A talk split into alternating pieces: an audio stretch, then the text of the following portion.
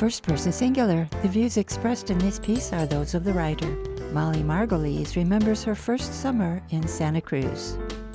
Having been away for the past 10 years, I find it charming to read tidbits about Santa Cruz on Google News, a recently added feature on their world news spread. The gorgeous, fragrant lilies I found sprouting everywhere when I first arrived here in 1971 heralded summer's arrival, as did apparently the sidling apparition of a naked one of us on the mall the other day. I had to laugh at the prank and the casual response. One day back in the 80s, I strolled the entire mall trying to find out what time it was because the lovely new brick town clock never did function, and I couldn't find a single person among the throng who had a watch or gave a damn what time it was.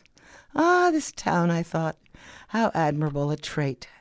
I think, whatever the day, July 18th, it's hard to tell from the article, that the lady chose, should be Naked Lady Day in honor of the lovely pink lily with no leaves that smells so sweet, and whoever the woman was who reminded us that we're all naked after all, and everyone in town should go naked all day, preferably with a long stemmed pink lily in hand to celebrate the naked truth. We have bodies, all of us, and what's wrong with that? People go naked all over the planet, and did until the cold hit.